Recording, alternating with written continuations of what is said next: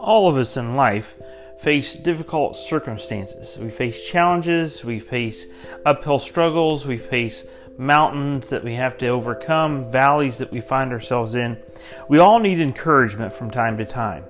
And what we're going to find with this Encouraging Christians podcast when you listen to it is encouragement that comes from God's Word.